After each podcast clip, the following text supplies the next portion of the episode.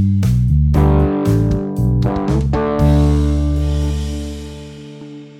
everyone, and welcome back to the SaaS community channel where we talk about the challenges, the wins, the fun of building SaaS products, and we learn from each other. Today I have with me Dustin Cote.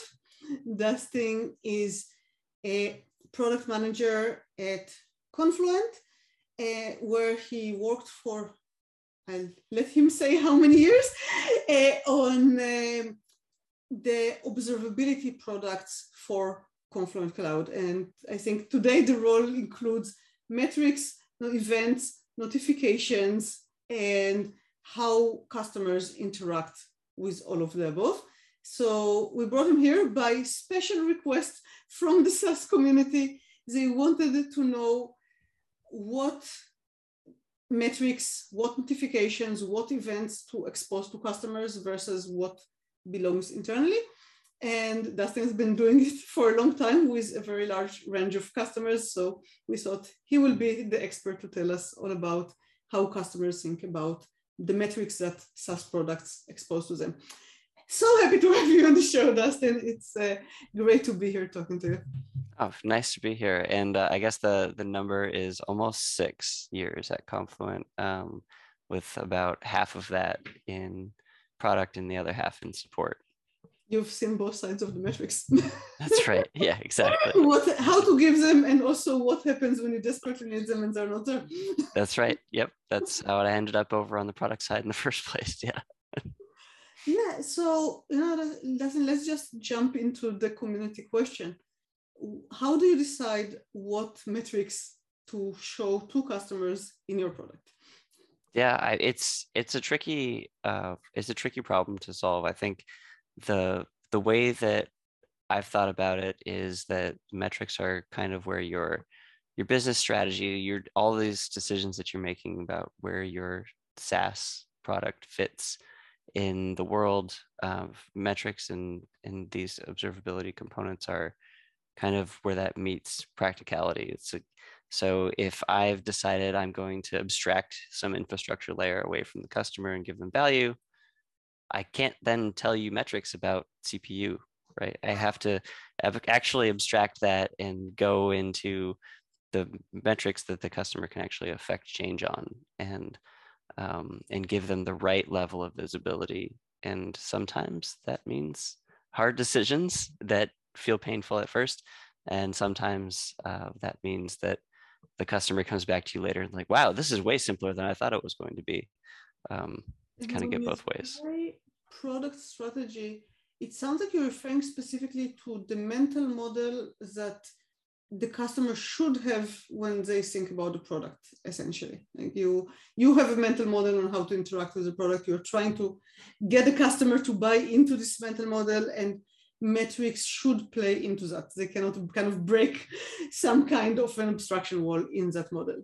Right. Yeah. You can't, you know, give them the pitch onto how why to use your product and then show them something that is a totally different product when it comes to how to operate it. Um, you kind of have to be in the right uh, in the right layer all the way down your product, not just not just on the on the slideware. Yeah, it's interesting because really a lot of infrastructure SaaS really, really try to abstract, as you said, like the CPUs. And I'm thinking even like if I use, you know, GKE, Kubernetes, they are really trying to abstract the fact that, uh, you know, we have a lot of machines. They want me to think in terms of not even containers, like the pods and so on. And like if I provision pod, it comes with a bunch of stuff, but like in the network layer, but I shouldn't really think about monitoring the network layer. The problem is that sometimes like the network layer breaks and now what do I do? right. Yeah. And that's that's where um where we've seen some of our some of our users find out that we are experimenting, right? We don't know the right answer all the time. And they have to be, you're wrong. You should have exposed something else, right? And so what we try to do in, in those situations is you still have to understand status you know metrics give you a nice view into if something some resource is saturated. Um, you have to decide is the status of that resource or that component of what what you're exposing is that status something that is important for the customer to understand? Is it something that they can affect change on? Or really do what they need is a notification that hey something is broken and we will fix it in x number of minutes right yeah that makes a lot of sense. Uh, I, i'm seeing like in, you said something that is really key for me. It's like affect change. Do you really want to see something go red on your dashboard that you have literally zero way to do something about? Like and you can say hey i would restart a machine but if i don't have a way to restart the machine then it's kind of useless. Right. And i think if it if it goes red and you can't do anything about it then whoever's can do something about it should tell you when they're going to do something about it. That's yeah. Yes exactly. On the other hand you know those post-mortem blog posts when people tell you in retrospect how, what went wrong and how the people did something about that those are actually extremely popular. People yeah. want to know way more details in what is useful or actionable. Yeah I, I, think that that's true and i think a lot of times at least when i'm reading those postmortem uh, things i'm like man i'm glad i didn't have to do that. Right? Like that's that's usually where where i end up but they're really interesting but i i haven't had too many customers you know when when there's a postmortem or or something come back and say i wish i could have just been in there to manually rebalance those brokers. Like I, it's not it's not something that they've asked for, right? Yeah. yeah, no, really never. But I'm wondering if there's an element of I actually want to see the accident more closely. You know, like if yeah. you drive on the highway and you kind of crane your neck to take a better look of the accident. I wonder if some metric requests come from this. I want I want to take a better look at this disaster going on over there. Uh, Absolutely. Yeah. And I and some people are just like curious, right? They just I want to learn something about how this system works. Can you just tell me? And you know, that's a uh, it's a valid thing, but it, there are other ways to learn that. right? Yeah, and you mentioned something super important that we're trying to figure out what metrics customers are just merely curious, but are will confuse them and probably shouldn't be exposed, versus which metrics are actually really important. Customers should absolutely know about them. And I'm a bit uh, like do you how do you go about experiments? Like do you just expose to metrics and see which customers are happier after an incident? Right. So that's always a dangerous game yeah. So like um a b testing doesn't really work that well for metrics because uh, you know once you once you get a metric out there it's really hard to take it back. Uh, you know there's a there's a reason why all these you know companies that ingest metrics make tons of money because people send the metrics off and then they oftentimes don't look at them again, but they keep getting charged for them. And part of your value is as a, as a SaaS provider is I I'm going to give you just what you need. So how do you do that? I think the way I I think about it is I go back to wherever we're supposed to be abstracting from the customer and try to make decisions that way. It's a little bit more challenging because experimenting is hard. Um, and you kind of have to intuit a lot of a lot of how do I make this product strategy or the business strategy translate to this pretty technical thing. Um, but it oftentimes you have to wade through a couple of complex conversations with customers and then um, follow up you know give them a month or two with their current viewpoint that you provide and say, do you need a little more information? Then you bleed that little more information out there. Um, because if you try to expose everything and then take things away, it doesn't work. That's a very good approach. So it's easier to add stuff incrementally and that's also right. like something we learned in open source. It's much easier to open source stuff than to take anything back uh, when you're like oh maybe we shouldn't have given that stuff away.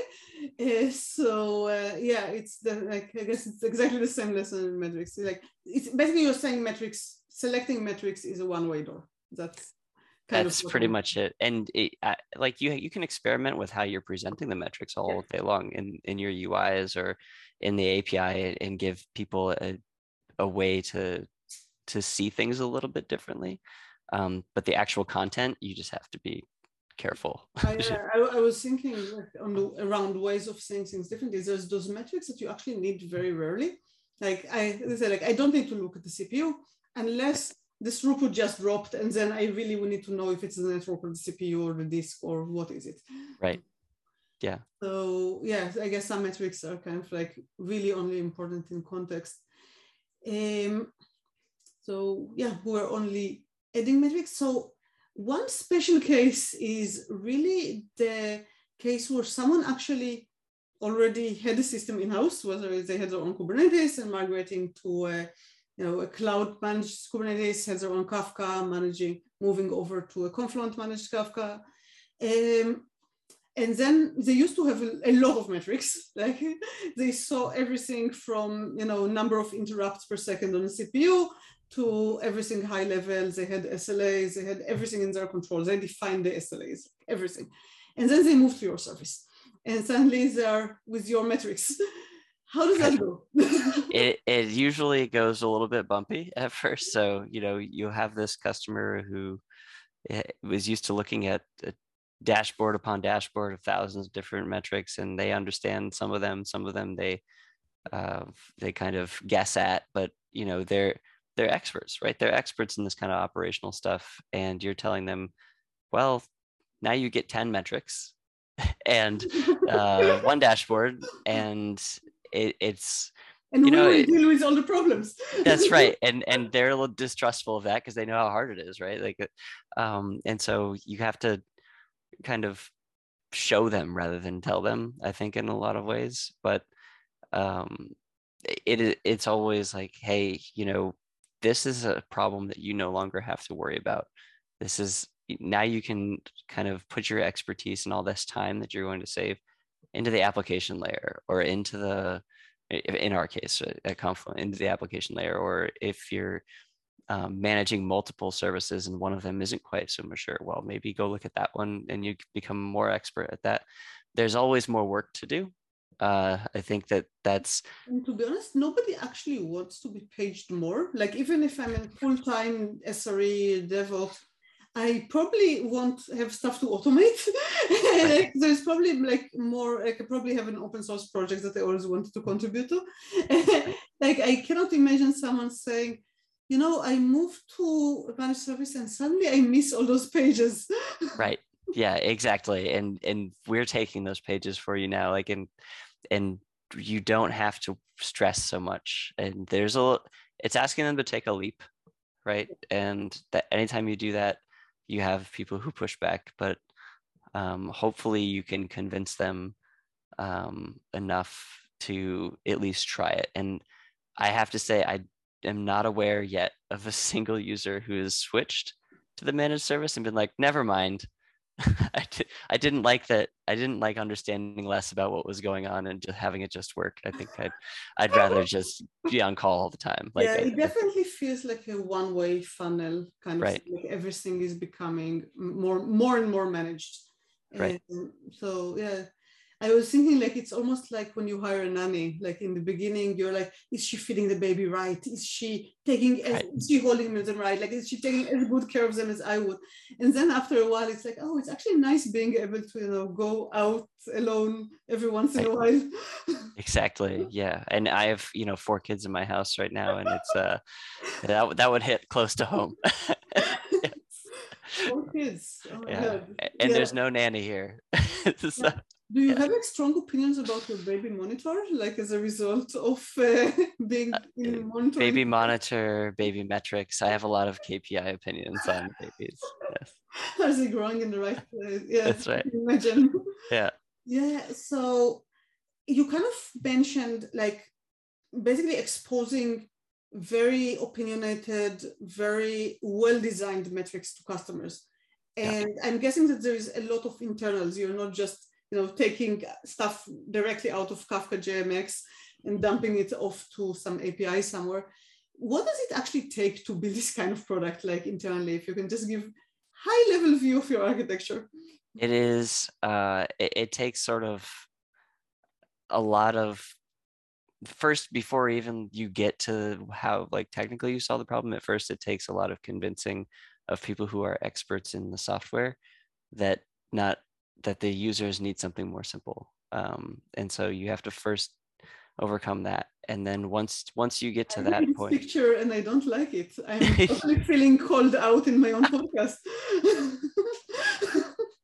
unintentional unintentional uh, the, the um it, after you get to that point it's like okay now you, you need to have this um you need to have multiple layers of aggregation you know you can't just dump everything into the data warehouse and then kind of expect that so, that solves it for all my internal use cases and my external use cases. I think you need to have um you know it, it's no secret we use like druid internally um, to serve sort of more real-time aggregates to customers um, and for some more not necessarily real-time but like midterm i guess um, aggregates to internal users and then you have a data warehouse where we do more long-term analytics and then you have to also have some place where you're going to have operational dashboards and presentation layer that runs on something completely different um, so you kind of have to look at it, I'm collecting these metrics and events for things,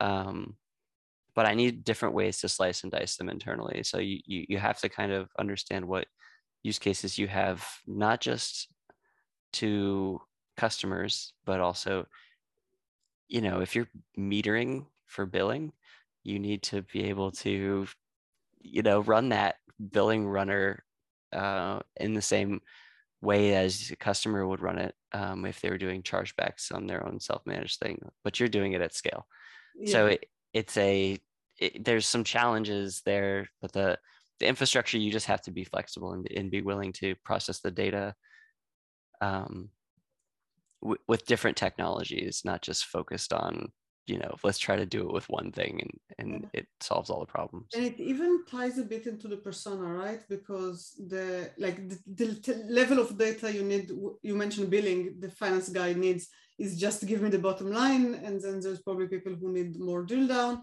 Metrics obviously have to be a lot more detailed uh, than the bills and maybe even more real time than the bills and then like there's like for data analysts no matter how much they say that they like uh, real time, they once a week, once a day is kind of real time enough usually. Right. Yeah, well, and, and they don't want the t- the report changing all the time because it can get expensive. Oh, oh yeah. Right. Yeah. Mm-hmm. So they, you know, they want things that are that fit into their their mental model. You're yeah, kind of providing that platform internally. Just, business aggregations are just a totally different type of modeling than right. the data, uh, like real time metrics aggregation. Yeah, for sure. Exactly. Um, yeah, and then, okay, so I'm switching topics out of metrics because the other thing you're responsible for, which is also very much events based, is notifications. And I have to share with you like my biggest notification annoyance at all times, essentially, because it happened years ago and I will never forget, where we had, we may or may not have had an issue with our billing. We, we, I, I will never know that but our cloud providers thought that we have a notification issue with our billing, and they basically sent an email to every single user of their cloud, which for us was literally our entire company, saying we are about to shut down all your cloud services. Uh, which we didn't know which account, so we didn't know which cloud services, but it could have been customer facing, like it could have been our customers' clusters being shut down, which, and it was like, I think 2 a.m. or something. And everyone was paged, everyone panicked, and like an entire company. And that was not okay. Like, yeah, like this is something that I think very strongly that vendors should never ever do. But clearly, it just shows that even for very large companies, notification was clearly at someone's bottom of the priority list there was yeah. i can tell you right now there was no pm like someone just had to they said oh if the bill runs out you have to notify just code something we don't right. have time to actually think about the user experience here. yeah, I mean, so the notification stuff uh, is also near and dear to my heart because of being in support for so long. It's it's like you need to be able to communicate with the customers, and um, the more you communicate to the right person at the customer, eh, you know, the right user, the better. The more you do it wrong, you just make everybody angry. the right user, the right information, the right time, right. like all those things really, really matter. And it's a complex thing to get right. And um, so we don't have it right yet, of course, but I think it's um, the the way that we've thought about it in like to avoid emailing everybody at an entire company to try to uh, to get them to pay a bill, um, which makes no sense. The the way that we're thinking about it is we set up role-based access control. Like you can you can do that in a product. You you set admins for this thing, or you give them a cluster scope or some kind of privilege. If we can notify customers based on the role that they've self-selected, right? They've they've determined, they've told you what their persona is, what the information they want to receive. So you just give that person that information, right? And um, you you, you got to be aware that these the notifications about marketing stuff and trying to get leads and things not you send that off to the cluster admin they're not only they're not going to like that they're going to unsubscribe and they're going to be and irritated. they can't really do anything about it and the only Right. thing they can do is unsubscribe and then not get notifications they actually need. Exactly. So you have to like get people the right information so for operational stuff then you get the admin right So yeah, there's just so much to unpack here. So I'm going to do it slowly. First of all, there is the internal stakeholders who want to send notifications, who can be, you know, the owners of the products who want to notify about operational things as part of their product. But as you said, like also marketing may want to notify for other reasons. Uh, sales may want to notify.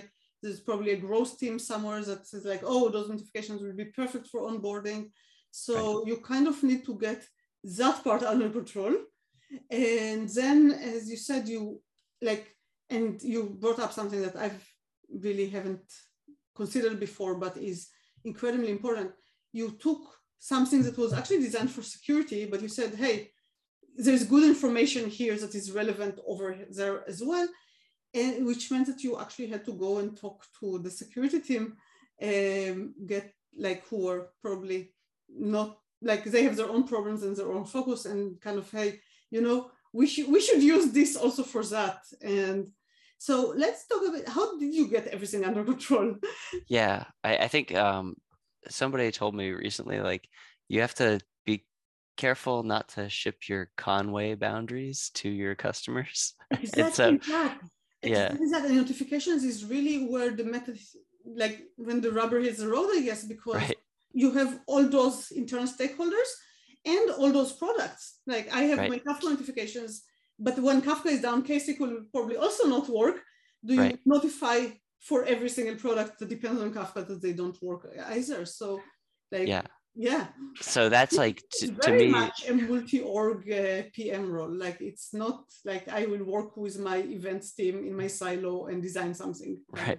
it, and honestly it took us a long time like it, it- to get to the point where we are and and it's going to be a long road ahead but it's it's the right problem to solve because if you're thinking about it like let's just send some emails well then i don't think that you're totally doing the saas thing right you have Yeah. to be opinionated about it Yeah. and um, to do that properly takes a lot of alignment across many teams to get everybody on board with the idea that the notifications platform that we're building internally is going to work for all of these different use cases and solve a valuable problem a valuable user experience problem but also like a valuable you know legal problem. If, if you have if, you know some security incident or something you need to notify the right people and you, you need to see did, did this get in the hands of the admin or did i just send it to the entire organization and wake everybody up at 2 a.m like i don't want to do that. So Uh, and Um, also the reverse, you can cause a serious issue for a customer if a minor cluster blip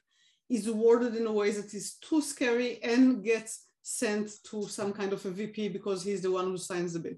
right so you you have to really do a good job of aligning your personas with the roles and understanding who is who's going to receive what notification so basically, you By say default. if you are if your role is a cluster admin, you are the notifications guy for anything that's wrong with this cluster. that's right and you can't get out of it this is like that you are you're required to receive these emails and if you don't like them then you should probably not be the admin right that's do we check if they open them? Like, can we Right. just kind of you know, complain to his boss, like this guy does not even bother opening our uh, uh, incident notifications. What are you even doing? Right. That's that's part that's part of what we track, right? Is if they have gotten the email and if they've actually seen it, um, because sometimes we need to know that information. Like if oh, we, yeah, that's actually yeah. has happened before. The customer said, "Oh, why didn't you notify me about this thing?" Right. And you're like, "Oh, actually, in this day, this day, this date, and this right. date." Yes, I. Yeah. That's a very good one. And see, that's why notifications requires the PM. You can't just right. follow it. There's just so much customer experience to think about. It's the primary way that you will interact with your customers. So I think that falls in the PM bucket, right? If customer interaction. Yeah. yeah. So it sounds like you kind of mix, like you have the persona framework. Like if he's a cluster admin, he will need to know about those things.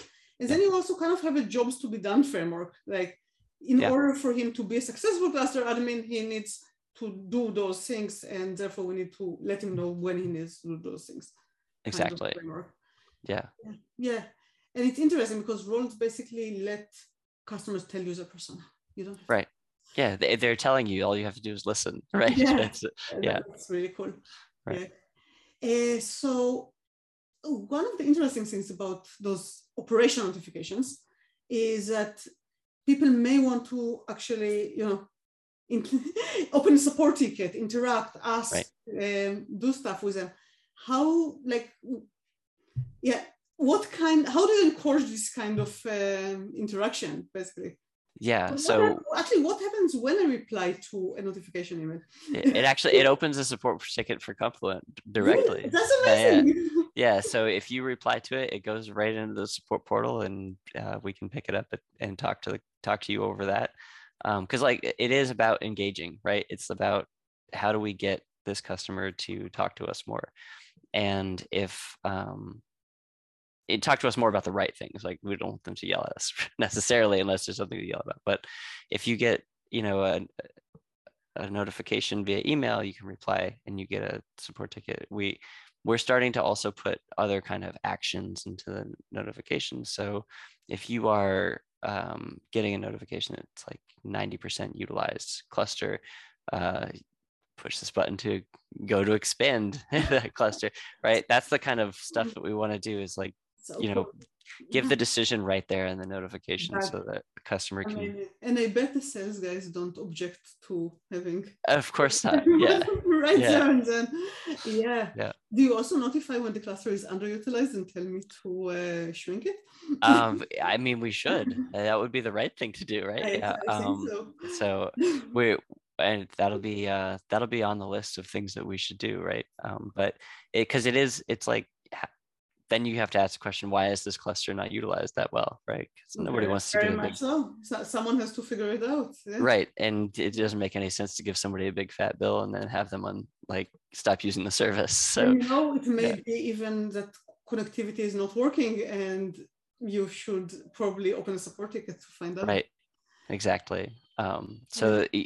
Uh, that's all about the engagement part of it yeah yeah and then you know i actually don't never open emails I kept talking like I'm getting my notifications via email. I actually don't. I yeah. use PagerDuty and Slack most of the time. Yeah. um, so like, how do you notify? Like, is it like I have to set up Slack notification, or is like uh, there's like a button set up right. notification kind of thing? So we, because we have email addresses, because that's how you log in. Oh, right. yeah. So you can't get away from that one. So we, we always have email available um, and that's where we send like required notifications. But uh, you know, the idea with all this enterprise SaaS stuff is customers have a billion systems are also running, so it's to, like to fit into their scenario. So send notifications to Slack. Sure, just sign up, just subscribe, put it in the Slack channel. Um, that kind of ties in. If you ever add like social login, like so I can log in via Facebook, I would actually yeah. Facebook Messenger. Uh, live in Confluent Cloud today. Log in with Google. Uh, went live. Yeah, that's just Gmail. Who cares? we're, we're getting we're getting closer. Yeah. Um, yeah, like si- sign up with Slack. Yeah. Yeah. Sign up with Slack. That oh, that's a good one. Yeah, but all they then we wouldn't even yeah we would just be able to directly integrate. Um, but yeah, all of these um, the notification sort of uh, ecosystem is very diverse in enterprise. You've got, you know, ServiceNow, PagerDuty, Big Panda, you know, Opsgenie, all these things, and so Every we're not integration game. right. It's so you got to have all these things because no one's coming to your UI to see if there was a notification, right? You want to fit into their um, into their ecosystem. One, one last question for you. Yeah. a kind of either feature or yeah something that you basically wanted to build into metrics and notifications and event space maybe since the day you took the role and somehow it never made it to the top of the priority list but you still hope that you will be able to do it. I know every pm has one. Yeah. Oh that's good. Um so in one of the big things that i want is for our support teams because i'm in support at heart right? I want our support teams to have the same view that a customer has because inevitably you get on a screen share with a customer and you, they're showing you what do they have and yeah. And so, you have the same thing running in your data center. Right we have all of the information. What i just want to be able to say when the customer opens a support ticket or even when they haven't just say you know what? Gwen is a confluent cloud customer in this organization. I want to have the gwen view. I want to be able to ask gwen hey can i be gwen for 30 minutes and poke around in this thing and understand what you're seeing um, if I could do that, now there's all kinds of legal and compliance blockers that you have to cross to get to that. But if I had that, to me, that is that's not observability in the data sense. It's observability in like the customer sense. I can see what the customer can see, and it's perfect. Absolutely, yeah. yeah I have to say you are the second ex. You are still Confluent. We had Ram Furix uh, earlier. Uh, he was ex-confluent at the time yeah. and um, when i asked him the same question like what did you always want to build and didn't get to he said the exact same thing oh really he said you know i always wanted to have a support pm i feel like we could have an amazing support portal and give customers yeah. better service if we have this really strong support experience and i never got to do it yeah. it sounds like I don't want to make forward-looking statements for a company I'm no longer in, but it starts looking like something is coming. Maybe I hope so. Every, every, single person I talk to says, "Oh yeah, this is totally my the things that I wish I feel like we really should be doing." It just uh, yeah, that's kind of uh, amusing to me. Yeah, I love it. Yeah, let's get everybody on board. Just interview more people yeah, I think the next person to interview would be Sam Hecht. Actually, yeah. so yeah, just for listeners, Sam Hecht is uh, the VP uh, VP at this point, right? Yeah. Uh, who runs worldwide support for uh, Confluent, and I'm just guessing that he would say the exact same yeah. thing. cool. Thank you so much, Dustin. I learned a ton, and it was a really really fun conversation. I hope all the listeners learned something and maybe even have as much fun as we did. Yeah, thanks for inviting me on.